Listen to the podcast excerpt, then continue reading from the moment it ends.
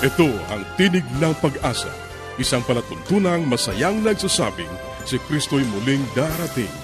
Tiyak na darating at malapit nang dumating. Kaya't kaibigan, pumadakang siya'y salubungin.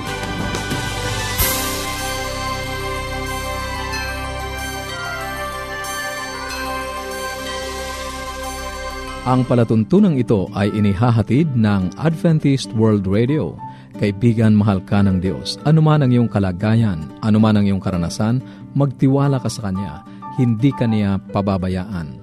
Sa Kanya, tayo ay laging may pag-asa.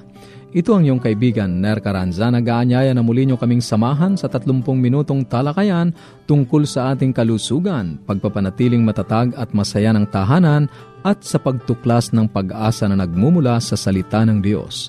Binabati natin ang ating mga kababayan sa iba't ibang panig ng daigdig. Maraming salamat sa inyong patuloy na pakikinig dito sa ating palatuntunang Tinig ng Pag-asa. Dalangin namin na naway nasa mabuti kayong kalagayan, ang kapayapaang galing sa Diyos ang inyong patuloy na maranasan. Inaanyayahan ka rin namin na makipag-ugnayan sa amin upang mapadalhan ka ng magagandang aklat at mga aralin sa Biblia na aming ipinamimigay. Ipadala mo lamang ang iyong kompletong pangalan at address sa Tinig ng Pag-asa, P O Box four oh one, Manila, Philippines. Tinig ng Pag-asa, P O Box four oh one, Manila, Philippines. Maaari ka ring mag-email sa tinig at a w r dot org. tinig at a w r dot org o mag-text sa Globe zero nine one seven one seven four two seven seven seven.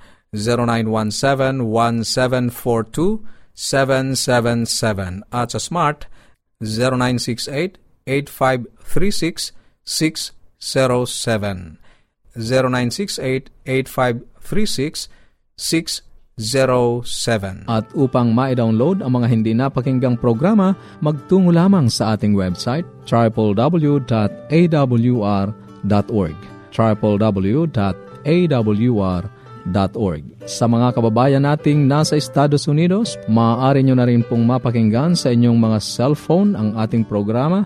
Idaya lamang ang seven one two four three two nine nine seven five seven one two four three two nine nine seven five. Maaari ka ring dumalaw sa ating Facebook account, facebook dot com slash a w r luzon philippines facebook dot com slash a w r luzon philippines. Sa ilang saglit, ang buhay pamilya.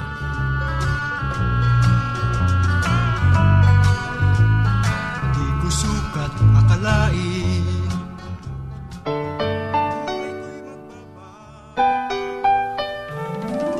Tayong mga Pinoy, mataas ang pagpapahalaga sa pamilya. Walang hindi kagawin, lahat kakayanin. Kahit buhay, itataya natin. Kahit anong hirap, kahit anong bigat, wala yan basta't para sa pamilya.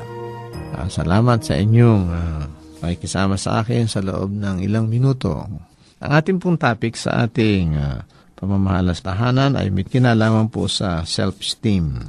Ano po yung self-esteem, yung hmm, pagpapahalaga sa isang sarili? So, ang sabi dito sa ating uh, referensya ay palakihin natin ang ating mga anak sa turo at payo ng Diyos. E paano natin palalakihin ang payo turo ng Diyos sa kanila kung tayo mismo ay hindi ginagawa ito? Kailangan ng number one na modelo ng self-esteem ay ang magulang. Paano natin magagawa yung kailangan makita nila sa ating buhay ang self-esteem na ito? Mataas ba ang inyong pagpapahalaga sa inyong sarili? Lagi nyo bang iniisip na kayo mahalaga sa maraming bagay na at malaki inyong maitutulong? Ang ating mga maliliit na anghel na ito'y nakatingin sa atin. At kapag ating ipinakikita sa Kanya na dapat ang isang tao ay magkaroon ng mataas na pagtingin sa kanyang sarili, ay nakikita niya na siya'y karapat dapat ding maging gayon. Ang self-esteem po ay hindi pagiging mayabang. Ang self-esteem ay hindi pagiging selfish. Ang ibig sabihin lang po ng self-esteem ay ikaw ay ginagalang, may pagmamalaki na iyong mga anak sa buong sanlibutan. May papakita natin ito sa ating mga anak kapag isinasama natin sila sa mga lugar na ating pinupuntahan na doon ay makakanig nila tayo ng matagal. At mapapalawak natin ang self-esteem kapag binibigyan natin ng panahon ng ating mga anak mag-express ng kanilang opinion. At tayo open sa kanilang mga new ideas. Sa totoo lang, mga magulang, ang ating pong age gap ay napakalaki. Kung kayo po ay nagkaroon ng sanggol nung kayo twenty-five na, ibig sabihin nun ang inyong distansya ay twenty-five years nauna na kayo. At tayo nabuhay sa tinatawag nilang makaluma ng paraan sapagkat sa panahon nila ay bago na ang mga paraan. Natatandaan ko nung ako po ay maliit pang bata, ang aming ginagamit noon ay sa opisina o nung ako'y kabataan ay typewriter lang. Nang dumating po mga computers ay hirap na hirap tayo umagapay at kaya minsan sa pagtatrabaho natin at tayo ay nire-retire na sapagkat hindi na tayo maka-adjust sa mga makabago at high-tech na equipment. So, ganoon din sa ating mga bata. Sila'y lumalaki. Meron silang mga new ideas na dinadala sa atin. Ang kailangan natin ay unawain sila, maging open tayo roon at igalang natin yung kanilang mga idea na ito. Maging open-minded tayo. Katulad tayo ng isang parachute. Hindi ito gumagana pag nakasara. Kailangan ay nakabukas para matanggap natin ang maraming kaalaman na manggagaling sa kanila. At kapag iginagalang natin yun, nakikita nila na sila ay merong self-esteem. Hindi natin sila pinagagalitan o inaaglahi o tawag na inaapi sa kanilang mga idea kundi bagkos nilililang natin. Kabayaan natin sila magsalita. Tanggapin natin yun. Sa kanilang kamusmusan, marahil uh, kamangmangan sa atin. Pero huwag nating sanayin natin mga sinas. Lagi natin silang kinikriticize to the point na nawawala na po yung kanilang self-esteem. Tinatawag na pagtingin na mataas sa sarili. At ang, ang nagiging tingin nila ay hamak sila. Kaya pag sila ay nasa publiko na, sila ay kung kumilos parang laging nahihiya, laging natatakot. Kasi hindi sila natutong tumanggap ng papuri sa loob ng tahanan. Mga magulang, lagi natin isipin na sila ay lalaki din balang araw. Kung anong ating itinuro sa kanila, ayun ang kanilang gagawin. So, huwag natin silang hamakin, kundi bagkos itaas. Huwag natin silang kutsain, kundi bagkos purihin sa mga bagay na ginagawa nila. Sa pamagitan noon, ay tinataas natin yung antas ng kanilang pagkakila sa kanilang sarili. Ito po si Professor Banag. Nagpapaalam na po sa inyo. Oras na po at kikil tayong muli.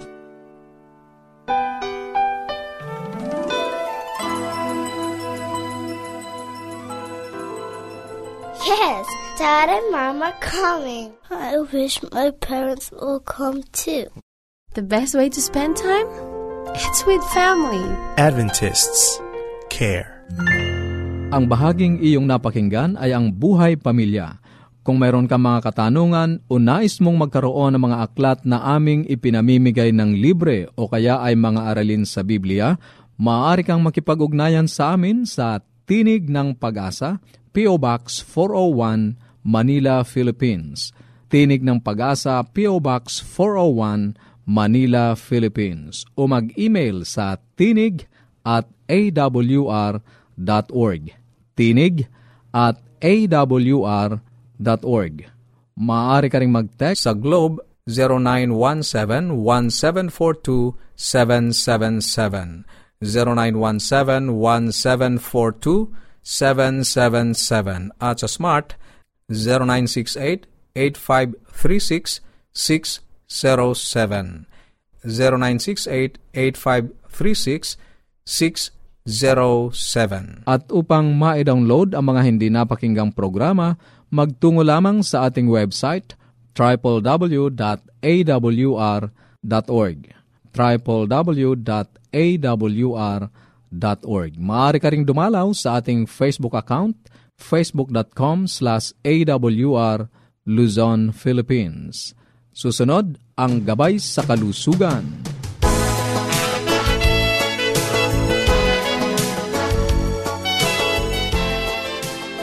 Isang magandang araw po ang aking pagbati sa lahat ng ating mga tagapakinig. Ako po ay nagagalak sapagkat muli tayong nagkasama-sama sa araw na to.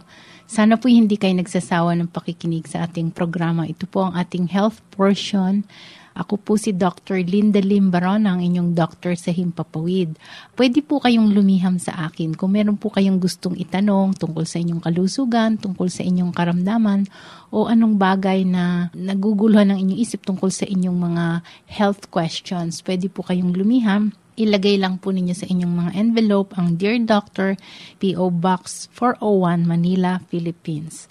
P O. Box four oh one, Manila, Philippines. At yan po ay makakarating na sa akin.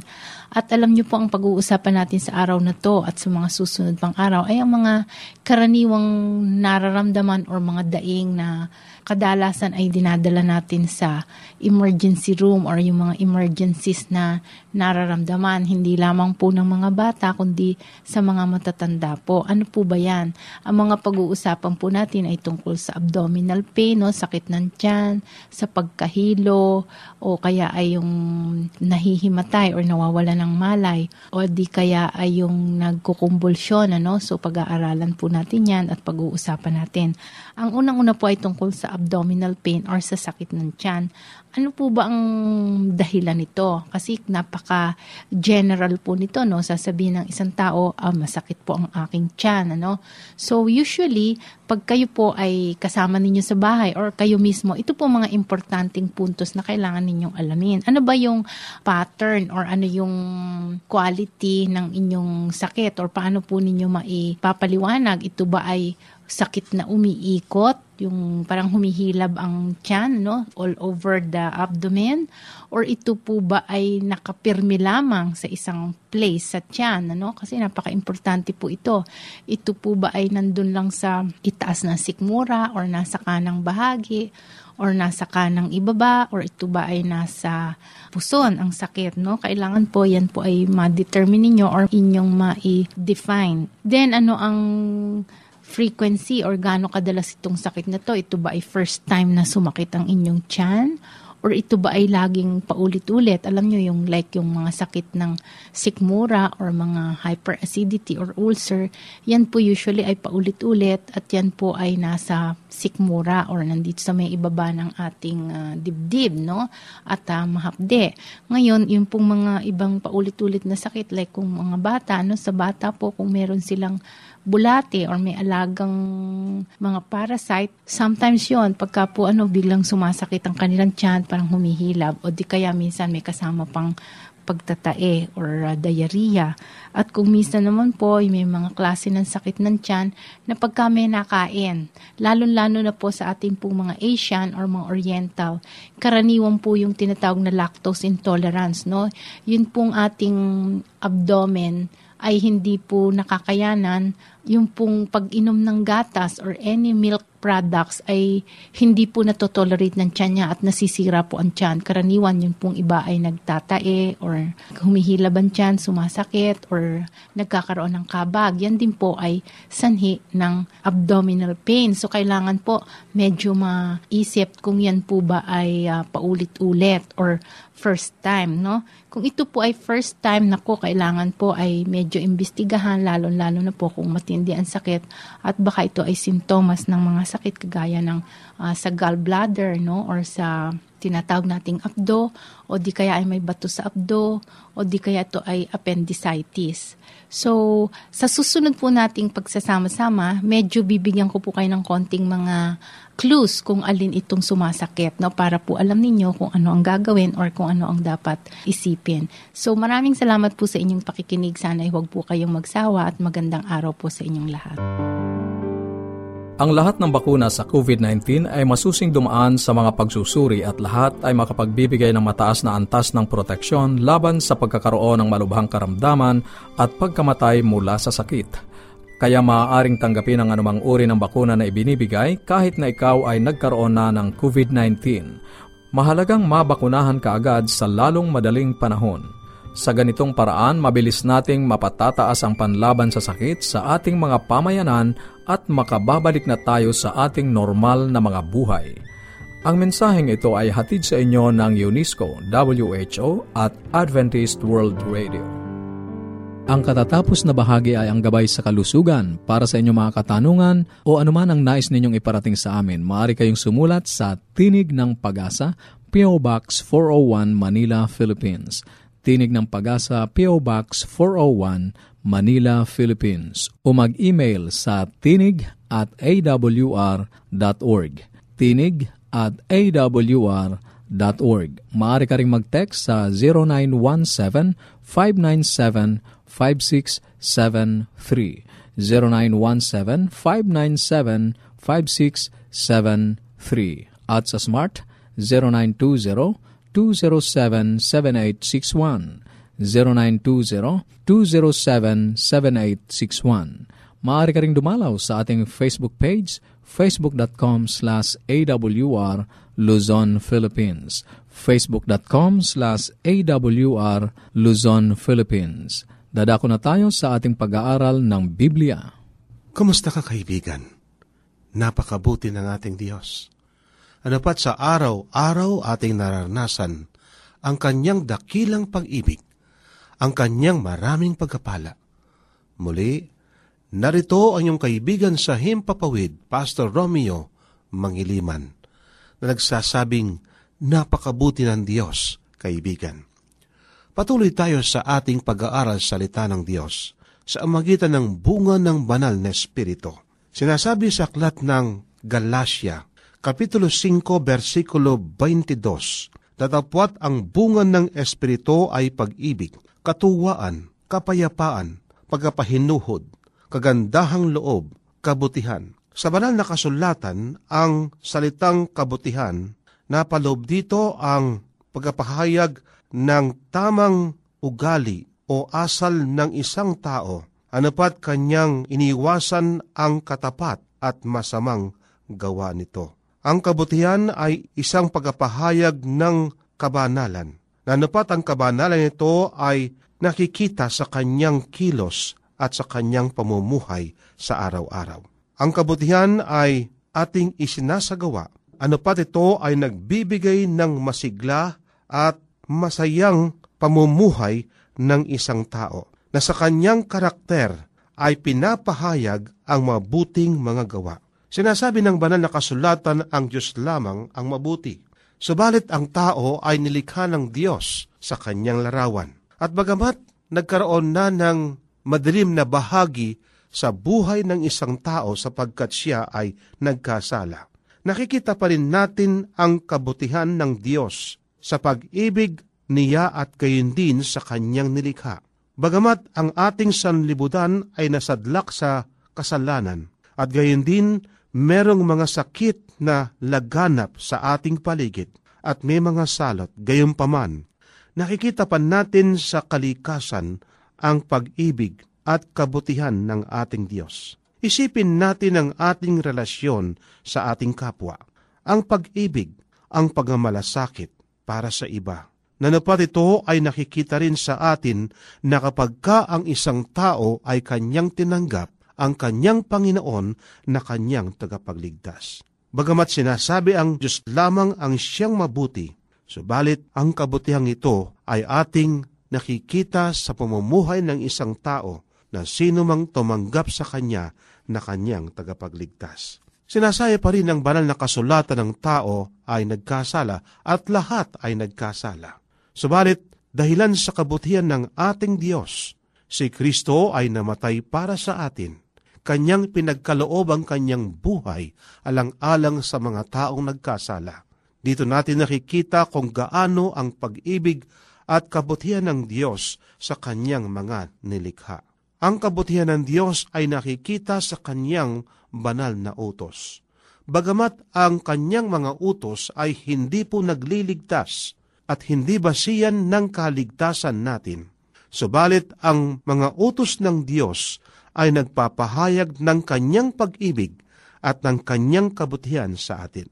Dangan nga lamang sa mga nag-aaral sa banal na kasulatan, merong suliranin sapagkat kanilang pinagkakamalan na ang role o papel na ginagampanan ng kautusan ay para iligtas sila.